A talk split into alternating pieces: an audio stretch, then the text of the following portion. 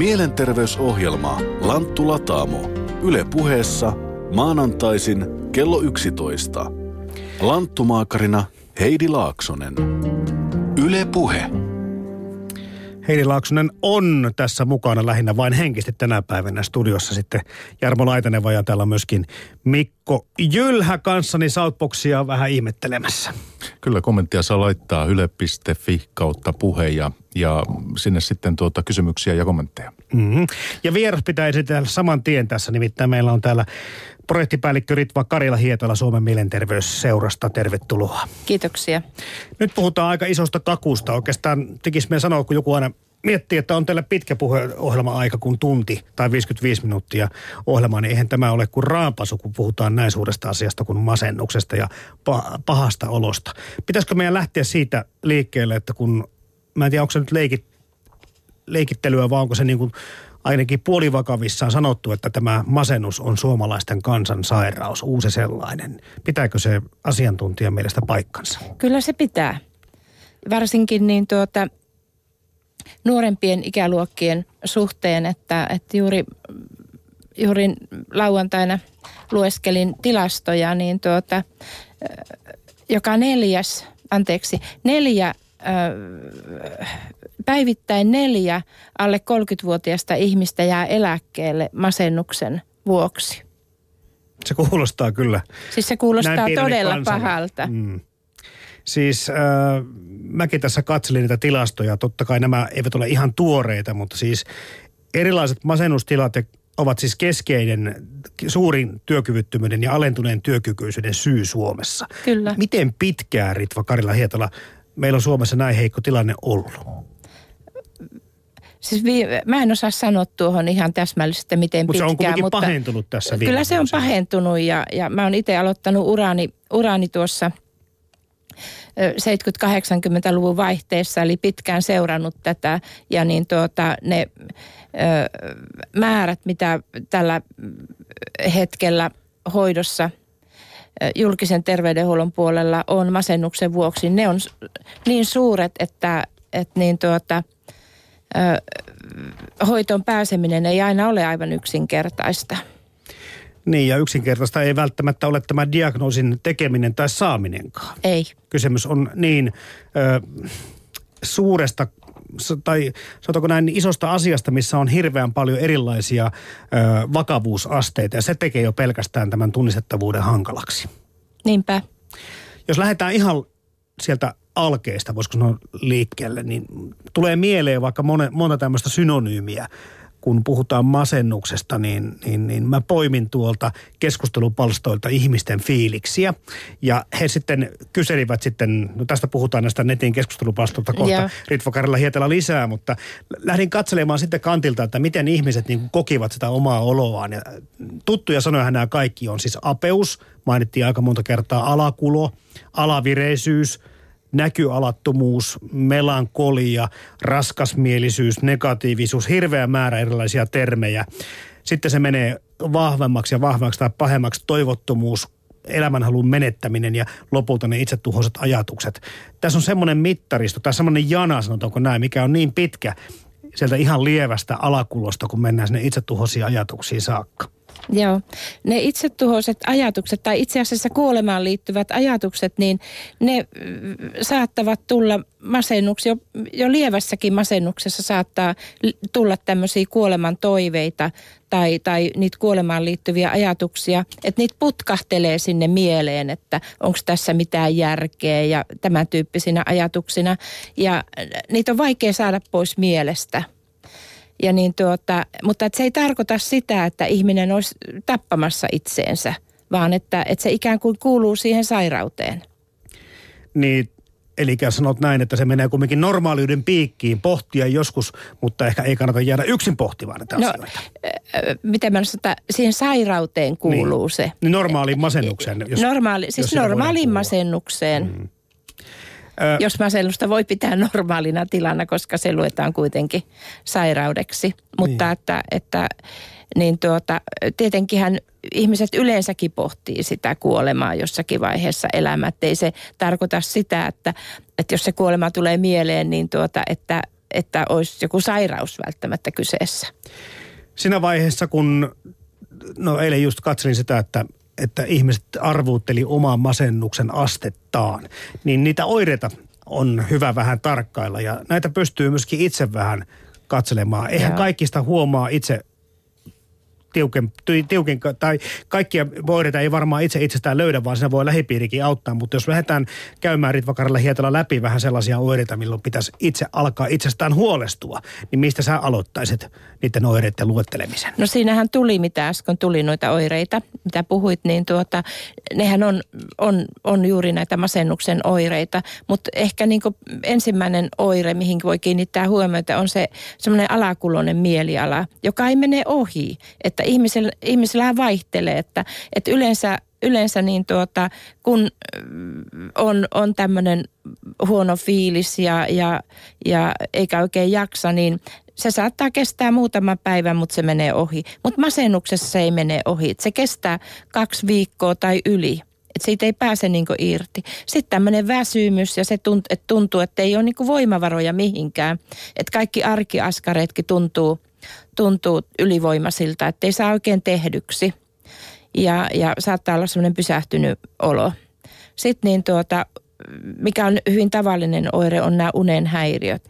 Ihmisen elämään kuuluu se, että, että se uni vaihtelee, että, että se ei ole aina, aina niin kauhean hyvää. Ja, ja äh, saattaa olla näitä heräilyjä öisin, mutta että jos se jatkuu, että siitä, se ei niin kuin lopu ollenkaan. Eli ihminen ei saa unta illalla tai sitten niin tuota, herää aamulla neljän aikoihin, neljän, kolmen, neljän, viiden aikoihin, eikä tuu sitä uni, unta sit uudelleen. Et vaikka olisi väsynyt, niin ei, ei sit saa nukuttua. Ja kaikki semmoiset, öisihän tulee kaikki semmoiset kurjat ajatukset mieleen ja kaikki murheet ja, ja tietenkin sitten, jos elämässä on erilaisia tapahtumia, ikäviä tapahtumia tai stressiä, niin nehän valvottaa, mutta että se ei välttämättä liity sitten masennukseen. No sitten niin tuota, yksi oire on tämmöinen keskittymiskyvyn häiriöt, eli ei jaksa niin kuin, ö, pitkäjänteisesti keskittyä esimerkiksi työntekoon tai lukemiseen ja semmoinen mielihyvän häviäminen, että, että ihminen menettää, menettää kosketuksen siihen, mikä aikaisemmin on tuottanut mielihyvää. Esimerkiksi luopuu harrastuksesta tai ei saa iloa lukemisesta tai musiikista tai, tai urheilusta, että, että ne jää pois siitä elämästä. Sitten niin tuota, mielihyvä ei saa semmoisista asioista, esimerkiksi jos on nauttinut hyvästä ruuasta tai seksistä, että, että ne menettää merkityksensä. Sitten painoon tai ruokahaluun saattaa tulla muutoksia, niin kuin äsken sanoinkin tuosta ruokahalusta. Että et paino saattaa nousta, että ihminen saattaa ruveta syömään. Et sitähän sanotaan, että syö suruunsa. Mm. Et niin tuota, tai sitten, että, että ei kerta kaikkiaan ole minkäänlaista ruokahalua. Että ihminen saattaa lyhyessäkin ajassa masennuksen ollessa kyseessä niin laihtua paljon. Ö, mutta että, että se, että jos silloin tällöin suklaata syö, kun on paha mieli, niin se ei tarkoita sitä, että on masentunut. No sitten niin tuota, että kun menee, tämä masennus niin kuin menee pitemmälle ja että masennushan hoitamattomana yleensä muuttuu pahemmaksi. Että kaikkein parasta olisi tarttua siihen mahdollisimman varhaisessa vaiheessa. Niin tuota, tämmöinen oma itsestä huolehtiminen kärsii. Eli, eli ihminen ei jaksa huolehtia enää siitä, miltä näyttää, että, että se rupeaa sitten, ei jaksa mennä suihkuun ja ei jaksa vaihtaa lakanoita, tämmöiset asiat. Tai jää meik- naisella saattaa jäädä meikkaaminen pois tai se tukaan laittaminen. Sitten ihmiset, ihminen, joka on masentunut, saattaa olla levoton, kiihtynyt tai sitten käydä niin kuin semmoisella puolella teholla, että, että askel saattaa olla hyvin hidas ja kaikki saattaa olla niin kuin hidastetussa filmissä. Mutta että tosiaankin tämä levottomuus, mikä saattaa sitten ihmetyttää lähiomaisia, että, että, että, että, että niin kuin ei, että tavallaan kun ajatellaan masentuneille semmoista mm, apaattista olemusta, niin levoton ihminen ei sitten välttämättä ole semmoinen. Sitten tämmöiset voimakkaat syyllisyyden tunteet, eli ihminen saattaa esimerkiksi ajatella, että, että kun niin tuota, pesukone menee rikki, että, että se on hänen syy, että hän jotenkin aiheutti sen. Että et niillä ei ole niinku pohjaa niillä syyllisyyden tunteilla. Ja sitten semmoiset omat arvottomuuden tunteet, että, että mä en kelpaa mihinkään, mä en osaa mitään, millä ei ole niin mitään realista pohjaa. Mä en selviä tästä asiasta, vaikka ennen on selvinnyt ja on kokenut selviytyneensä. Ja, ja tosiaankin niin tuota, sitten tulee näitä itsetuhoisia ajatuksia. Niin jos näistä, näistä kaikista vakavimmista asioista puhutaan, niin näitä masennustahan jaetaan erilaisiin ö, vakavuusasteisiin. On lievää, keskivaikeaa, vaikeaa ja sitten mikä se kaikkein vakavin depressio sitten nimeltään onkaan. No, puhutaan tämmöistä psykoottisesta mm. depressiosta. Ja silloin joka... varmaan vaara on kaikkein suurin näissä itsetuhoisissa ajatuksissa. Kyllä, kyllä ja mm. se yleensä on semmoinen sairaalahoitoa vaativa tila. Ja näitä oireita, mitä tässä kerroit, Ritva Karilla Hietala Suomen mielenterveysseurasta, on valtava määrä olemassa, mutta ei suinkaan että kaikkien tarvitse täyttyä. Sitä varten on olemassa tämmöisiä erilaisia kyselylomakkeita sekä paperiversiona että myöskin netissä, että voi vähän tarkastaa sitä, täyttyvätkö tietyt ehdot ja tuleeko tietty määrä pisteitä. Tämä on aika yleistä varmaan, että me ihmiset nykyään käymme netissä testailemassa, että miten, millä, millä fiiliksellä nyt mennään, miten vakavasta lienee tämä oma tila kyse nyt. Mm. Ja toisaalta se netti mahdollistaa sen, että voi niin kuin arvioida mm. itseensä ja, ja miettiä sitä, että, että onko, onko mä nyt sillä tavalla, onko mun tila nyt semmoinen, että tämä vaatii niin kuin jotain hoitoa.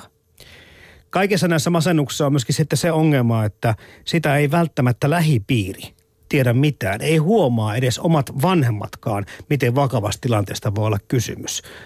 Mikä neuvoksi silloin?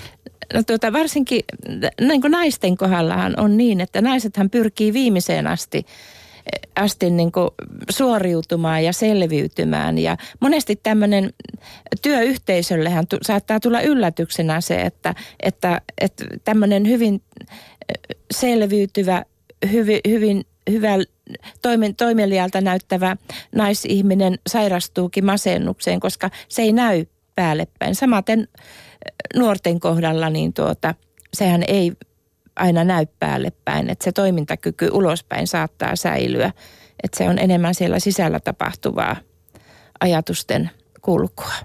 Tässä lähetyksessä ei ollut tarkoitus keskittyä pelkästään itsemurhaan, mutta itsemurhaan ehkäisyyn, mutta sekin on tärkeä osa tätä keskustelua, kun puhutaan depressiosta.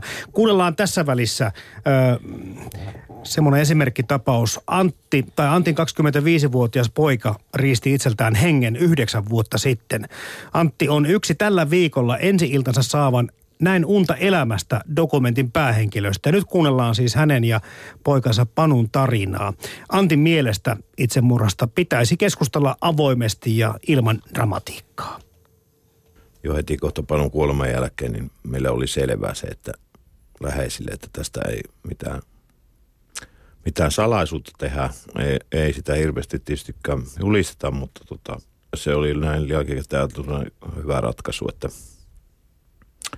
et varmasti se on itsekin helpompi se käsitellä ja me kyllä siinä semmoinen puhumisen tarve on semmoiselle ihmiselle, kun, kun halutaan avautua, niin, niin se avautuminen varmasti myös itselle on, on hyvää. Mutta onko sun mielestä itsemurha Suomessa vielä tabu? Nyt tänä keväänä tuntuu, että se ei sitä ole, kun ilmestyy kirja ja on tämä dokumentti ja nyt tästä puhutaan ainakin. Se on hyvä asia, että se puhutaan, mutta kyllä, kyllä me edelleen koen, että, että se, on, se on toisaalta osa tätä, osa tätä kuolemantapua yleensä, että ei, nyt on kuolema ulkoistettu perheestä tavallaan ja se, se tietysti varsin vahvasti väriä tätäkin asiaa, koska monesti nämä itse päivänsä päättäneet sitten löytyy kotoa tai jostain muualta kuin jostain hoitolaitoksesta monta kertaa ja se – se, sekin osa, osittain niin kuin tätä, että semmoista turhaa dramatisointia kannattaa minusta välttää ja tota sitten to, toisaalta tuoda tämä asia, asia silleen ilmi, että tämä, nämä on hyvin, hyvin semmoinen epähomogeeninen väki, kuka, kuka sitten lopulta tämmöiseen ratkaisuun elämänsä suhteen päättyy, päätyy. että tuota, tässä ehkä, ehkä, ehkä on korostunut esimerkiksi nämä mielenterveyden ongelmat, joskin se on kyllä hyvin huomattava, huomattava riski tässä on mielenterveyden ongelmat ja päihdeongelmat, mutta on myös niitä, kellä ei näitä ole, niin kuin, niin kuin meidän Panu oli. Mm. Niin ja tässä dokumentissa niin tuntuu, että oli kaikki oli semmoisia aika tavallisia ja välittäviä ihmisiä. Että monella oli kuitenkin sitä rakastavaa perhettä ympärillä, niin kuin oli myös Panulla. Kyllä näin on. Kyllä näin usein on. Että niin kuin ihan, ihan itsestä muistaa, kun kuuli tämmöisistä tapauksista, esimerkiksi perheessä tapahtumista alaikäisten, alaikäisten lasten itsemurhista, että, että mikähän siellä on, mikähän siellä on pielessä, että mikä on tehnyt tämän, tämän mahdolliseksi, että, että tämmöistä tapahtuu, mutta, mutta ihan omakohtaisten kokemusten ja tuota vertaistenkin kokemusten mukaan, niin perheen ei välttämättä tarvitse olla mikään, mikään silleen, että siinä perheessä erityisen, olisi erityisempiä ongelmia kuin keskitason normaali perheessä. Mutta Piru vie, kasvatinko väärin, oli myös sulla se kysymys heti tapahtuman jälkeen tai varmaan aika pitkä aikaakin sen jälkeen vielä. Joo, kyllähän se, semmoinen kysymys tulee aina, kun on oma lapsen kolmaston kysymystä. Vaikka Panu oli jo 25-vuotias, niin eli, eli sinällään itsellistä elämää, niin, niin totta kai sitä tulee aina, aina miettineeksi ja niin kuin syyllistäneeksi itteensä, että mitä, mitä tein siinä väärin. Ja, ja just tämmöisten asioiden takia onkin hyvä tätä asiaa olla tavallaan siinä kuulolla, mitä muut ihmiset on mistä mieltä ja mitä välittää toisaalta, toisaalta sitä omaa, oma, niitä omia ajatuksia ulospäin. Minkälainen poika Panu oli? Lahjakas mies oli tota, mihin hän niin kuin paneutui, niin hän pyrki sen tekemään ja onnistukin tekemään aina hyvin. Loistavasti suoriutui monesta asiasta. Mutta hän oli sitten valitettavasti perfektionisti, että mikä ei oikein hänelle tahtonut riittää. Että, että tota, ja pettymysten sieto sille oli huono, että, että se, se oli varmasti sitä, mikä ajoi hänen ajatuksia sitten tämmöiseen syöksykierteeseen, että, että kaikki olisi pitänyt olla, olla tota, priimaluokkaa niin ulkossa kuin sisäisessäkin elämässä ja uskon, että siinä oli hänen kohdaltaan, kohdaltaan semmoinen vaikuttava tekijä. Mm. Huomasitko sä missään vaiheessa, että hänellä on ongelmia? Kyllä, hän tietysti oli luonteeltaan semmoinen äh, hiljainen ja omi, omiin tota, maailmoihin helposti vetäytyä, mutta, mutta kyllä kommunikoi ihmisten ja kanssa, lähestensä kanssa ihan normaalisti. Että, että kyllä muistan, muistan joskus hän oli varmaan ehkä siinä 15 kymmenvuotiaana hän sairastui diabeteksi, niin hän oli sitten varmaan siinä 10-15 välillä, kun huomattiin kotona sitä, että hän pyrki eristäytymään. Eristäytymään silleen muusta perheestä, että tietysti silloin oli jo nämä tietokonekuviot ja televisiokuviot omassa huoneessa hänellä, koska meille hänelle myös suotiin semmoinen oma rauha, kun hän selvästi sitä halusi.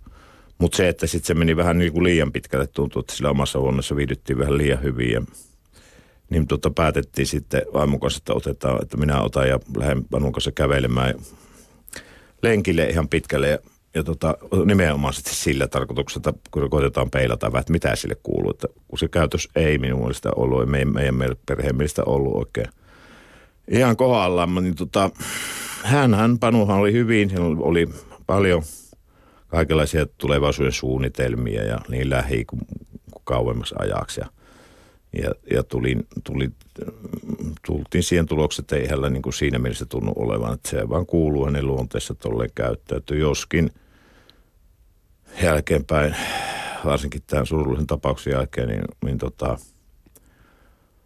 on, on ajatellut, että hänellä oli silloin jo mielessä joku tämmöinen ratkaisu mahdollisesti. Se jotenkin kuvastui hänen, hänen tyylistään, mutta, mutta tota, on jotenkin uskoisin, että aika tyypillistä semmoinen, kuka haluaa salata tämmöiset mielenliikkeensä, niin tota, hän kyllä sitten salaa. Että mä, mä luulisin näin, että jos mä olisin vähän ennen Panun kuolemaa häntä kysynyt, että et tota, et kai se ajo jotain tämmöistä, jos mulla olisi ollutkin jotain aavistuksia siihen suuntaan, niin on kyllä ihan vakuuttunut, että hän olisi sen, sen kiistänyt.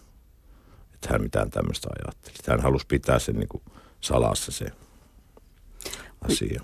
Jättikö hän mitään selitystä?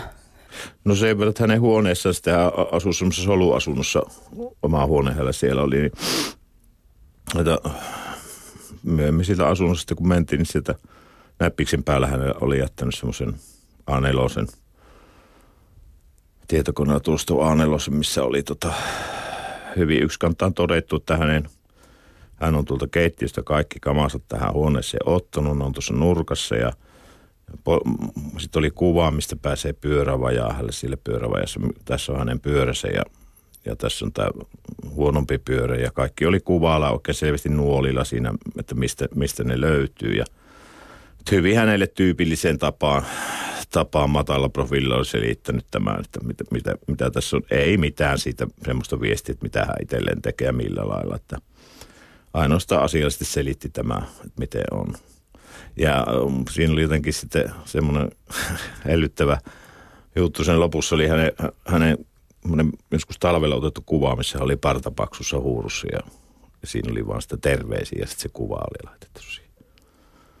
Mutta hän siis selvästi myös tekoon tehdessä ajatteli teitä aika paljon.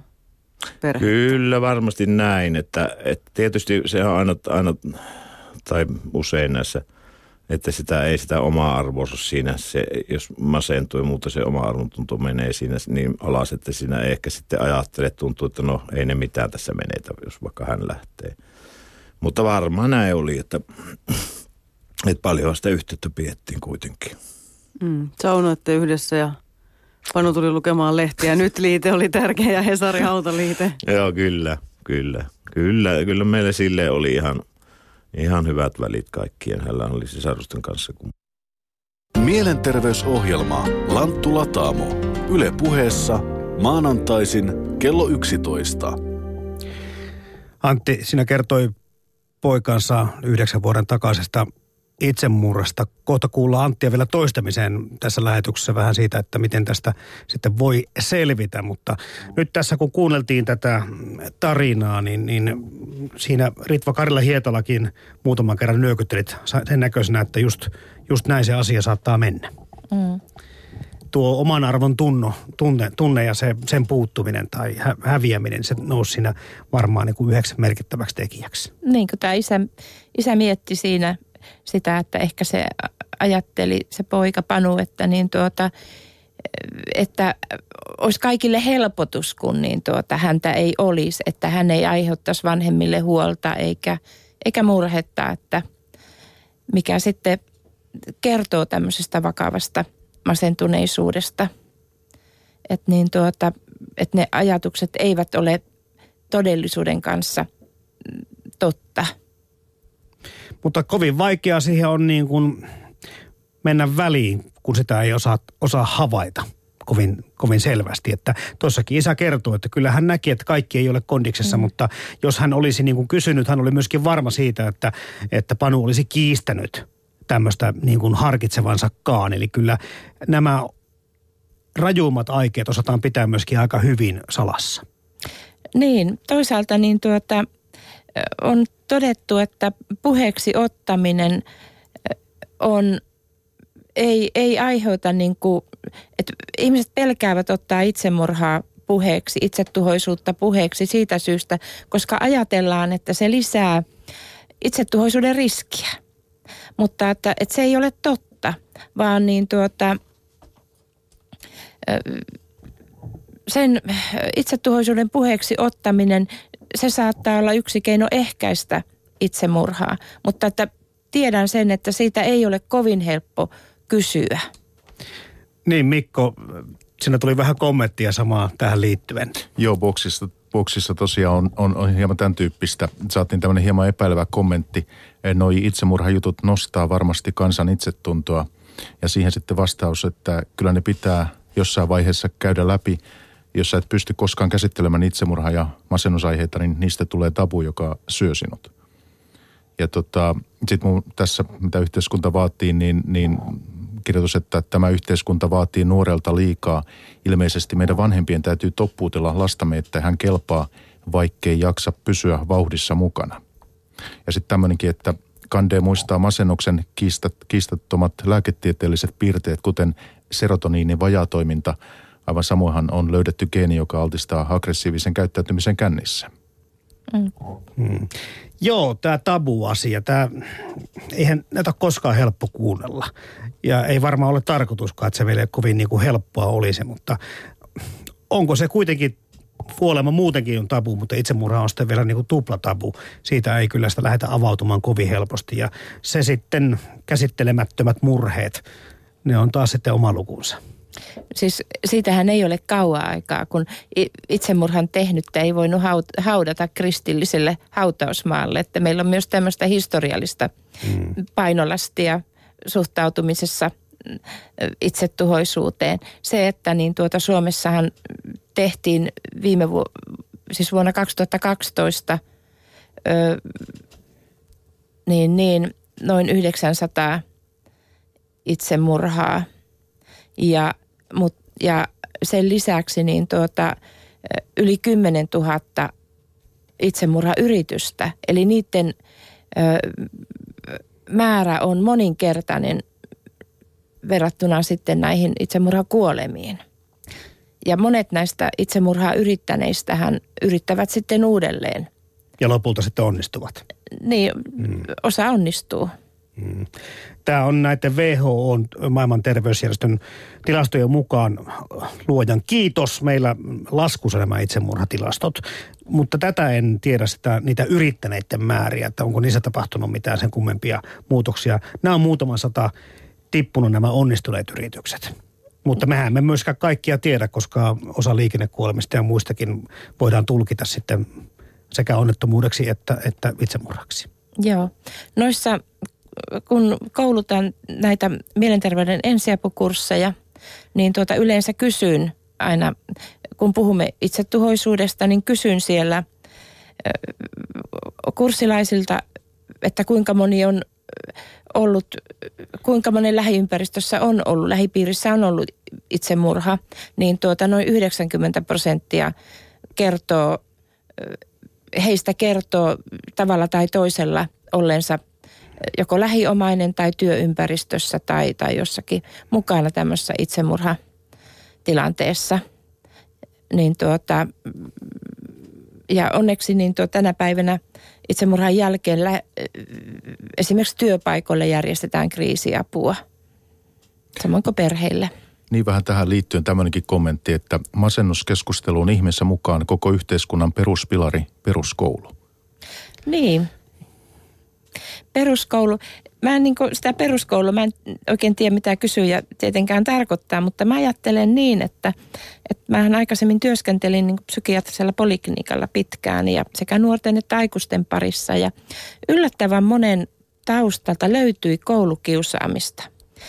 Ja, ja niin tuota, niin kuin että, että nelikymppinenkin nainen lähtee puhumaan koulukiusaamisesta masennuksen yhteydessä, niin, niin sillä on ollut suuri merkitys siihen itsetunnon kehittymiseen. Että, että jos sitä kiusaamista lähtee sieltä lapsuudesta lähtien olemaan, niin tuota, voi kuvitella, että, että se vaikuttaa nimenomaan siihen itsetunnon ja oman arvon tunnon kehittymiseen mikä sitten sen puuttuminen tai sen vajaus saattaa altistaa myöhemmin masennukselle, että ei koe itseään niin hyväksi kuin muut sitten kun se vielä sopivasti jatkuu työpaikkakiusaamisella, niin. sittenpä ollaankin semmoisessa liemessä, että alta pois. Kyllä. Mm.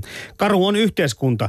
Näissä tapauksissa sitten on kuitenkin mahdollista selvitä. Kuunnellaan nyt tässä sitten jatkoa tälle Antin kertomukselle, eli miten toimia ja mitä ajatellaan, miten läheisen itsemurhasta voidaan selvitä. Antti kertoo näistä omista selviytymiskeinoistaan Heidi Lauksen haastattelussa. Onko sulla Antti ikävä panua?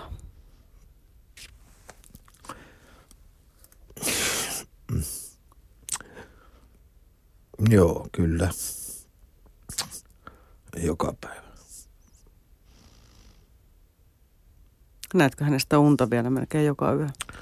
No ei nyt joka yö, mutta ja se menee vähän kausittain, että en nyt ole taas vähän aikaa, vähän aikaa nähnyt. Mm-hmm. Sitten on tosiaan nyt yhdeksän vuotta aikaa Miten, miten olet selvi, selviytynyt tästä kaikesta? Koska tuskahan on varmasti ihan valtava. Kyllä se, sitä, sitä tietysti on, mutta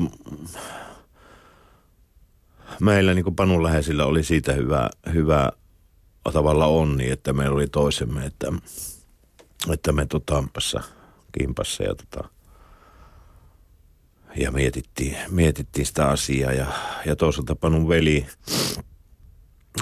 selvitti oikeastaan sen, miten se, miten se käytännössä se asia oli tapahtunut, tapahtunut ja siitä, siitä on tosi hyvillä, vaikka se tietysti vei häneltä taas voimia niin paljon, että hän pari viikkoa oli ihan tosi sairas sitten, että se teki semmoista fyysisen reaktio ihan hänelle, hän teki niin iso raskaan työn siinä selvityksessä. Siinä on sitten sitä surua ja sitten siinä saattaa olla vähän sitä syyllisyyden tunnetta, niin miten sä pääset niistä yli?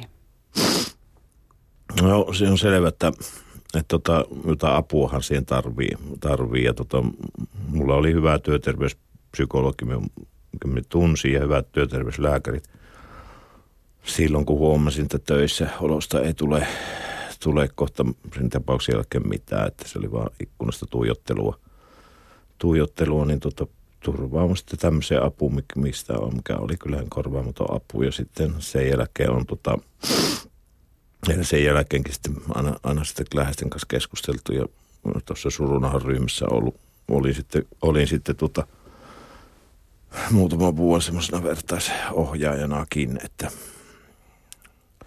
että monenlaiset on tietysti konstit, mutta etupäässä kaikkein tärkeimpänä pistää läheisten, läheisten kanssa asiasta, asian puimista silloin heti kohta, kohta tuoreelta ja sen jälkeen, että, että se poisti niitä kysymysmerkkejä mahdollisimman paljon. Ainahan, ainahan tämmöinen asia, ainahan siihen liittyy niitä kysymyksiä, mutta mitä, mitä vähemmän niitä on, niin sitä helpompi se asia on mielestäni käsitellä.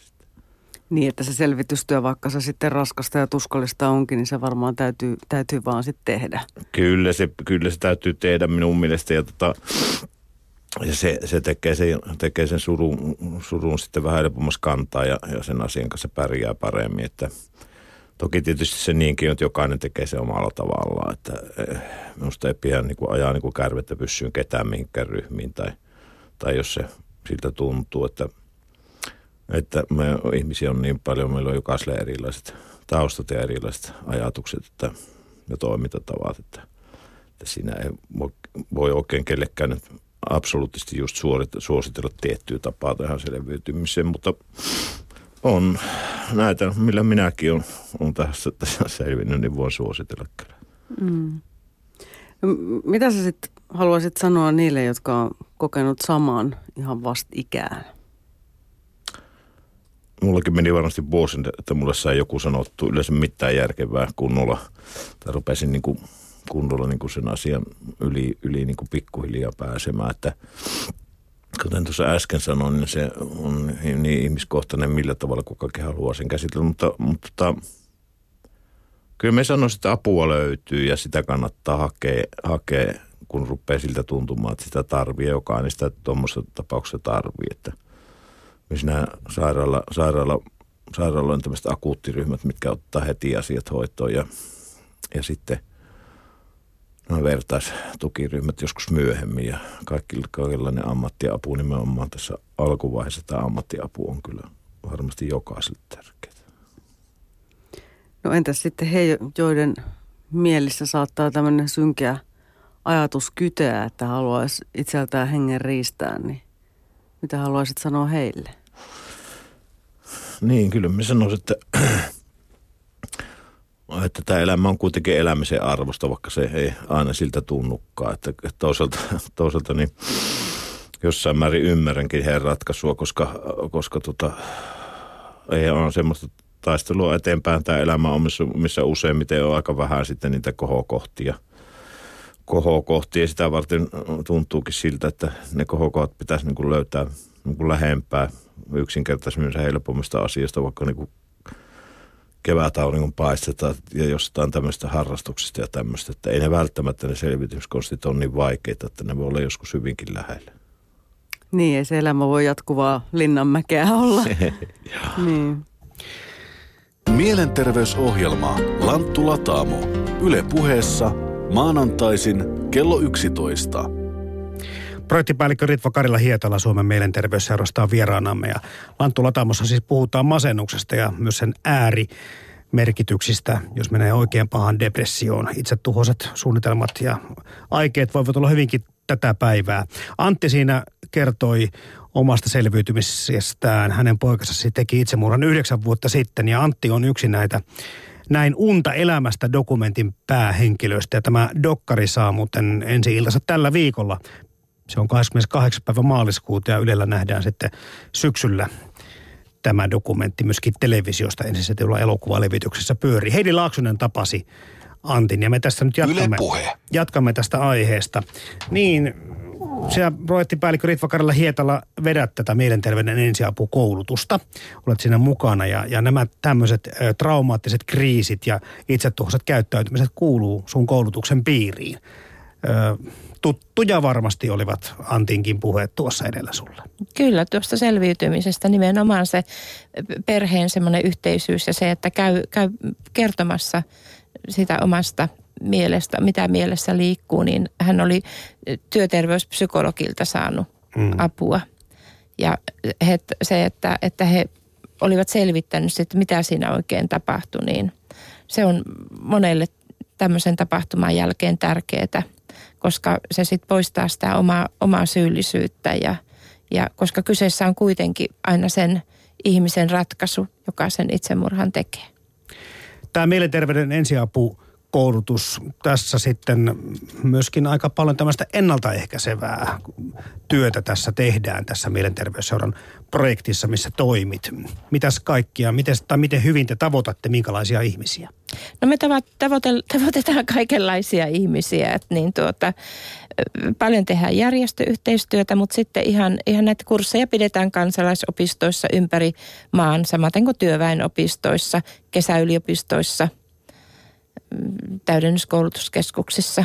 Mm. Ja sitten monet oppilaitokset ovat ottaneet ohjelmistoonsa tämän mielenterveyden ensiapukurssin. Miten näille kursseille hakeudutaan ja pääsee? No, jos huomaa paikkakunnallaan olevan esimerkiksi kansalaisopiston ohjelmatarjottimella tämmöisen kurssin, niin sinne voi hakeutua sitten, että sinne on kaikki ihmiset ovat tervetulleita. Ainoastaan jos parhaillaan kärsii vakavasta kriisistä, niin silloin voi, voi pitää ensin hoitaa itsensä kuntoon ennen kuin voi osallistua kurssille. Niin nämä on tarkoitettu sekä... Äh, ihmisille, jotka epäilevät tai ovat vaarassa itse masentua vaikka, tai sitten myöskin läheisille? Läheisille ja itse asiassa kaikille ihmisille, mm. että on kansalaiskursseja, niin tuota, niin, niin Tämä, siinähän on kaksi erilaista kurssia. Toinen on tämä ykköskurssi, joka keskittyy, joka on tämmöinen voimavaralähtöinen kurssi ja keskittyy mielenterveyden ylläpitämiseen ja sen edistämiseen. Ja sitten tämä kakkoskurssi, jossa puhutaan erilaisista häiriöistä ja niiden ensiavusta. Mikko Jylhä, sinne tulee kommenttia aika rivakkaa vauhtia meidän Southboxiin. Joo, kommentti tulee ja saa toki vielä lisäkin laittaa yle.fi kautta puhe. Siellä lähetysikkuna auki. Ja vielä puhumisen merkityksestä sekä tästä vertaistuesta. Tällaisia kommentteja muun muassa tullut, että itseänikin helpotti hirveästi, kun pystyin kertomaan ihmisille lapseni jouduttua mielisairaalaan. Alkoi tulla samanlaisia kokemuksia melkein jokaisen suvusta. Ja nyt tuemme toisiamme tähän jatkoksi, että kun lapsi joutuu mielisairaalaan, seuraa vanhempia ainainen pelko itsemurhan vaarasta.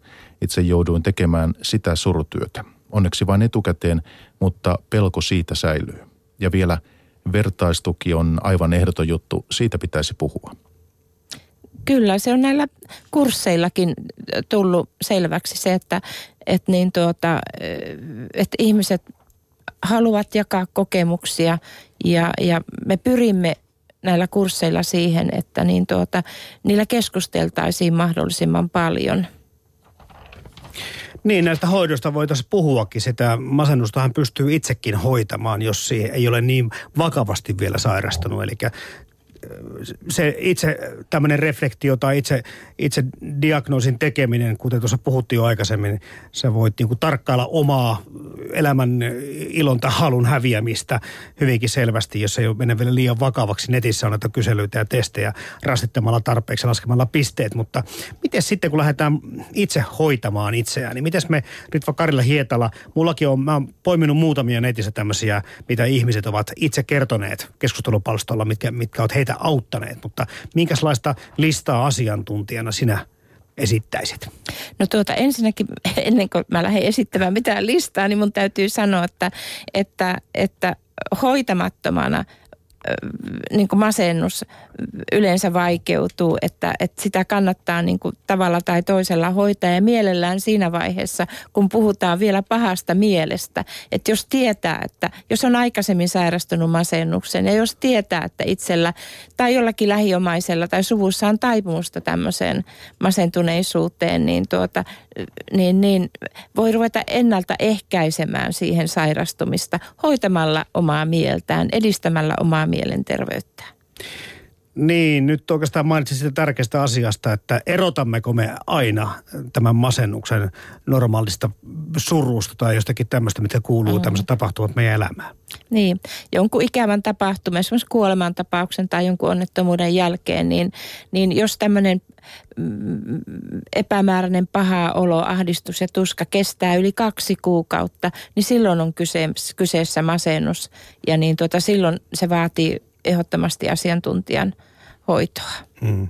Minkä verran muuten tiedetään siitä, koska kyllähän lääketiedekin selittää sitä, että perimällä on merkitystä. Eli jotkut meistä on sitten äh, ikään kuin raskaammalla mielellä varustettuja lähtökohtaisestikin. Onko heille sitä suurempi alttius? Kyllä. Joutua masennuksen Kyllä. valtaan. Kyllä, että, että niin tuota, siis tämmöinen perimä, sitten niin tämmöiset ikävät tapahtumat, myös lapsuuden kokemukset, elämän aikana sattuneet kokemukset, niin ne kaikki vaikuttavat siihen. Sitten on tutkittu tietenkin sukupuolten välistä eroa ja niin tuota, niin, niin ö, naiset ilmeisesti sairastuvat vähän enemmän masennukseen kuin miehet. Mm-hmm. Tuota, Ainakin erään tilaston mukaan. Ja sitä pitää muistaa nämä, no hormonit tässä varmasti Hormonit, vaikuttaa. kyllä. kyllä että sitten mitä, mitä, mutta sitten myöskin erilaiset sairaudet ja sitten päihteet, totta kai ne on Päihteet tekemisissä. vaikuttavat, mm. kyllä. Että, että ihmistä lääkitsee masennusta monesti päihteillä, koska niin tuota se ahdistuksen, ahdistushan häviää niin tuota, nousuhumalan aikana tullakseen sitten monin verroin takaisin, mm. kun niin tuota se päihteen vaikutus lakkaa. Se on sitä tilapäistä apua, mitä haetaan. Mä en tiedä kuka viisas se on sanonut, mutta muistan kuulin tämmöistä, että ei semmoista ongelmaa olekaan maailmassa, jota ei voisi vielä viinalla pahentaa.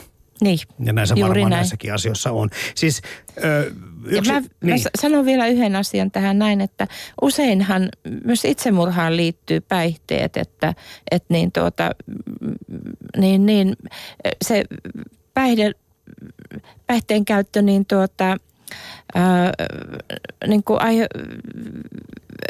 aiheuttaa impulsiivisuutta ja ikään kuin se niin tuota, semmoinen oma kontrolli siitä hengissä pysymisestä, niin se kynnys siihen itsemurhan tekemiseen niin tuota, ö, mataloituu. Tässä niitä muutamia syitä, mitä ollaan käyty läpi, eli, eli univelka tai unettomuus pitkäaikainen semmoinen perimä, hormonit, sairaudet, päihteet, mutta myös suuret elämänmuutokset. Kyllä. Tuossa mitä kerrot, suuret kriisit, mutta stressi, ylisuuret yhteiskuntamme odotukset, sosiaalisten suhteiden puute, eli yksinäisyys. Se on Kyllä. taas yksi tämän päivän vitsauksista. Kyllä. Ja boksissa no, nostetaan tämmöinenkin esiin kuin työttömyys. Eli, eli miksei mielenterveystahot yhtään huomioi työttömiä, eli rakenna vertaistoimintaa heille. Työttömyys horjuttaa henkistä rakennetta. Onko tätä vaikea tunnustaa? En mä usko, että sitä vaikea on tunnustaa. Kyllä se tiedetään. Ja, ja niin tuota, sen takia esimerkiksi työttömille on kehitetty näitä ikään työttömien työterveyspalveluja tai näitä terveyspalveluja. Ja, ja sitä kautta yritetään auttaa heitä. Ja myös niin kuin tiedän, että työttömien yhdistyksessä on pidetty näitä mielenterveyden ensiapukursseja myös.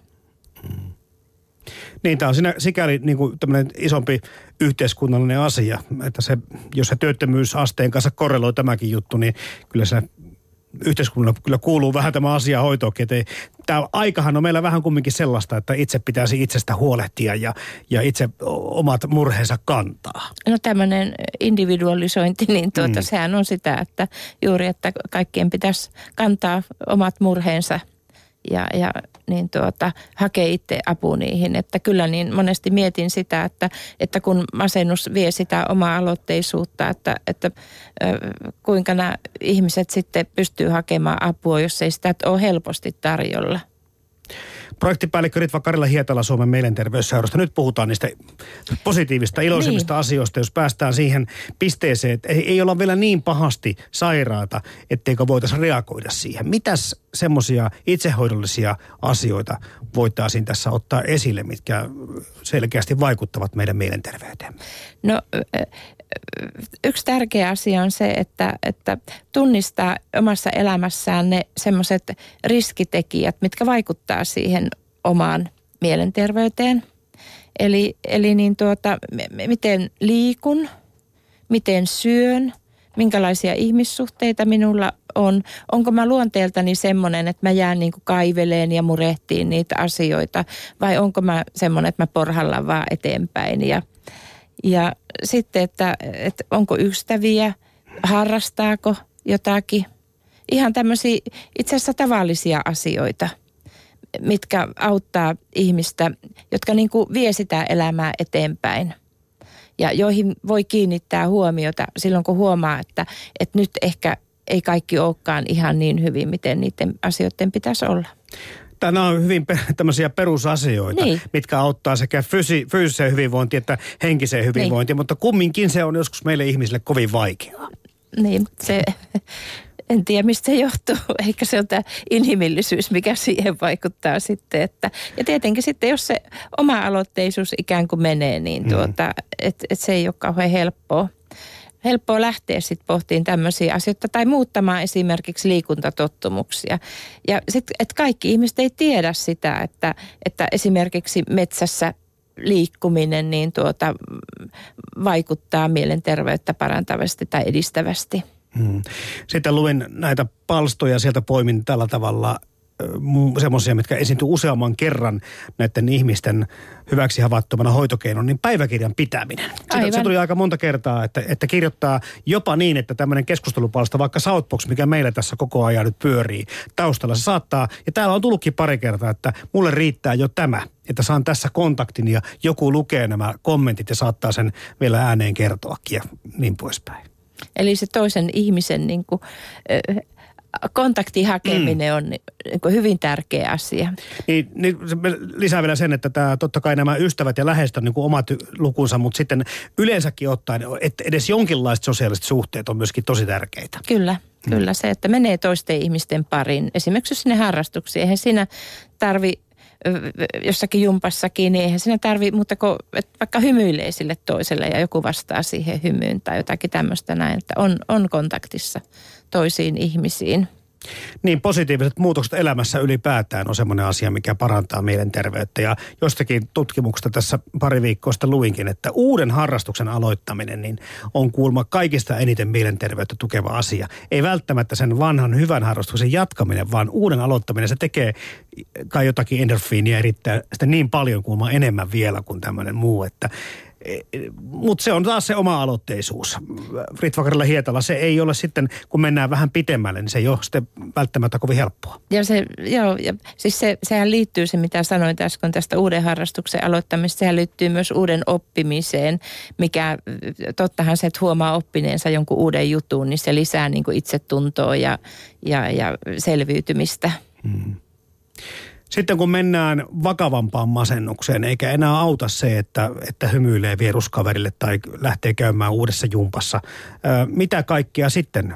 Siinä on ympäristövastuullinenkin muuta, mutta psykoterapiaa, lääkehoitoa, vieläkö muuten sähköhoitoa annetaan, semmoistakin on Kyllä, sitä annetaan niin tuota, tämmöisessä psykoottisessa masennuksessa ja semmoisessa vakavassa masennuksessa, missä ihmisen toimintakyky on, on niin tuota, kärsii niin paljon, että, että, että sitä ei oikeastaan enää ole.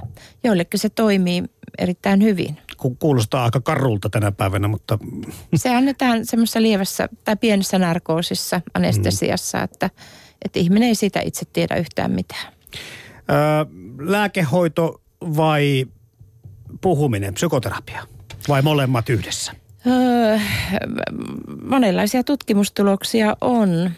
Että niin tuota, niin niin, varmaan lievässä masennuksessa se psykoterapia puhuminen jollekin. Välttämättä se ei tarvi olla sanan varsinaisessa merkityksessä psykoterapiaa, vaan, vaan keskustelemista jonkun ihmisen kanssa. Se voi olla työterveyshoitaja tai terveydenhoitaja tai, tai sairaanhoitaja –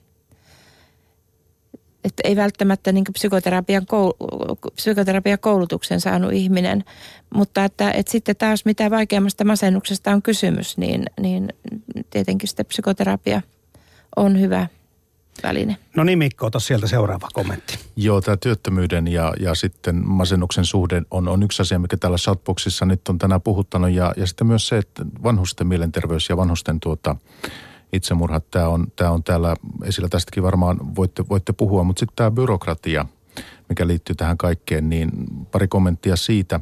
Miksi meillä on auttavia tahoja, kun ne kuitenkin heittää pihalle? On väärä luukku, väärä lomake, väärä liite, apua ei tule. Ja kun ihmiselle tulee vaikeaa jossakin elämänvaiheessa, millä tahansa elämän alueella, byrokratia pois. Apu on saatava heti käyntiin. Byrokratia rattaessa menee toivo.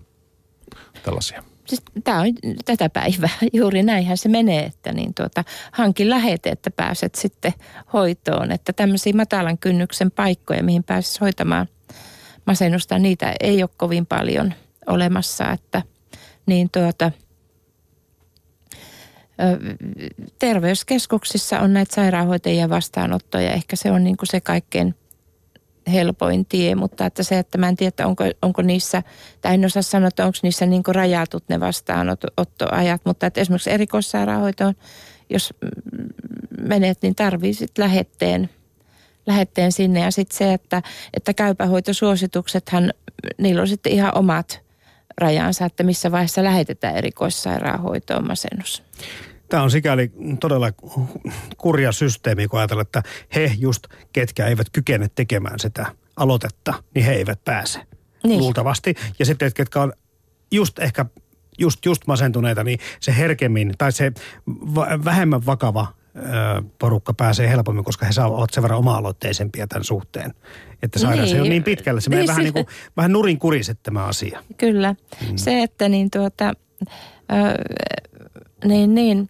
Kaikkein paras, parashan se on, että ihminen voisi mennä silloin avun piiriin, kun hän sitä tarvitsee. Että voisi vaan marssia sisällä ja sanoa, että mä tarvin nyt apua. Mutta että, ja varmaan jossakin paikassa se näin sujuukin, mutta että musta tuntuu, että se ei ole, ja mikä kokemus mulla on, niin tuota, että se ei ole ihan samanlainen niin kuin joka puolella Suomea. Että, mm. että se riippuu vähän, että miten – miten niin tuota, terveyskeskukset toimii, mutta nythän tämä sote-uudistus tulee, että ehkä me saamme sitten ihan uusia, uusia hoito, näitä, mitä nämä on, hoitoportteja tai semmoisia, että ihmiset sais apua. Joo, sote-uudistus on tässä paraikaa. Ihan, ihan sisältöä vielä tarkkaan ei tiedetä. Niinpä, niinpä. no, niin. Mutta että tuosta itsehoidosta oli, oli kysymys sen lisäksi, että, että ihmisellä on hoito jossakin psykoterapia tai lääkehoito, niin tuota, sen lisäksi kannattaa kuitenkin niin tuota, hoitaa itseään ja yrittää edistää sitä mielenterveyttään, että, että tekemällä tämmöisiä positiivisia asioita, liikkumalla, syömällä hyvin yhdessä toisten kanssa, värikästä ruokaa, niin laulamalla kuorossa. Kuorolauluhan edistää mielenterveyttä. Totta, näin on tutkittu. Joo, mm. ja niin tuota, kävelemällä siellä metsässä ja lukemalla kirjoja ja miettimällä omia tunnetaitojaan, opettelemalla tunnistamaan tunteitaan ja selviämään niiden kanssa. Että tulemalla vaikka mielenterveyden ensiapukurssille. Mm. Tämmöisiä ainakin päihdeklinikoita ja muita on sellaisia, mihin voi suoraan johonkin paikkaan astua sisälle sen kummemmin täyttämättä mitään kaavakkeita. Että ehkä tätä mielenterveystyötä pitäisi jotenkin saa siihen, siihen suuntaan kanssa menemään, että, Kyllä. että matalan kynnyksen paikkoja olisi lisää. Mutta tämä, niin kuin tämä aika, yhteisöllisyyden puute tekisi meillä mainita tässä, koska silloin kun oltiin niin kuin tiiviimmässä kyläyhteisössä, niin ehkäpä tuli kerrottua ne ongelmat ja ne tuli helpommin niin kuin esillekin väkisinkin, koska elettiin niin kuin samaa pihapiiriä samalla alueella. Tänä päivänä on se vaara, että meistä osa tuonne hautautuu asuntoihinsa niin hyvin, että sitä ei välttämättä todellakaan niin kuin, kukaan ei sitä tiedä. Niin ja ehkä se elämisen kulttuuri oli erilainen, että ne työpaineet ja, ja, ja ehkä se työtahti oli erilainen ja, ja ei, ei niin tuota, ihmiset ehkä huolehti eri tavalla hmm. toisistaan mitä tänä päivänä. Ja asuttiin, ei ollut tämmöisiä isoja urbaaneja keskittymiä, mitä tänä päivänä on. Hmm. Sitten kun huomaa tai epäilee, että, että kaveri saattaa olla luisumassa masennukseen, niin siihen pitäisi tietysti pyrkiä tarttumaan. Eikä se toinen nyt siitä suutu välttämättä, jos kyselee, että mitä sulle kuuluu ja yrittää olla vähän siinä niin kuin jollakin tavalla mukana. Niin puheeksi ottaminen on tärkeää mm. se, että uskaltaa kysyä, kysyä sitä, kysyä vaikka siitä, että, eihän, että onko sulla itse tuhoisia ajatuksia. Mm. Ja, ja ootko miettinyt jo, että miten tekisit sen jos, jos tekisit itsemurhan. Ja sitten voi kysyä vielä, että, että onko miettinyt, niin tuota, tai onko sulla aikaisemmin ollut tämmöisiä yrityksiä, että, että itsetuhoisuudestakin voi kysyä ihan tällä tavalla. Hmm. Samaten siitä, siitä, että hei, että sä, sä et näytä oikein hyvältä, että onko sulla jotain, onko sun mielessä niin jotain, onko sulla jotain hankaluuksia tai voinko mä olla sulle avuksi? Että se puheeksi ottaminen, mitä me näillä mielenterveyden ensiapukursseillakin opetetaan, niin on, on musta semmoinen olennainen ja tärkeä osa sitä, sitä niin tuota, toisesta välittämistä.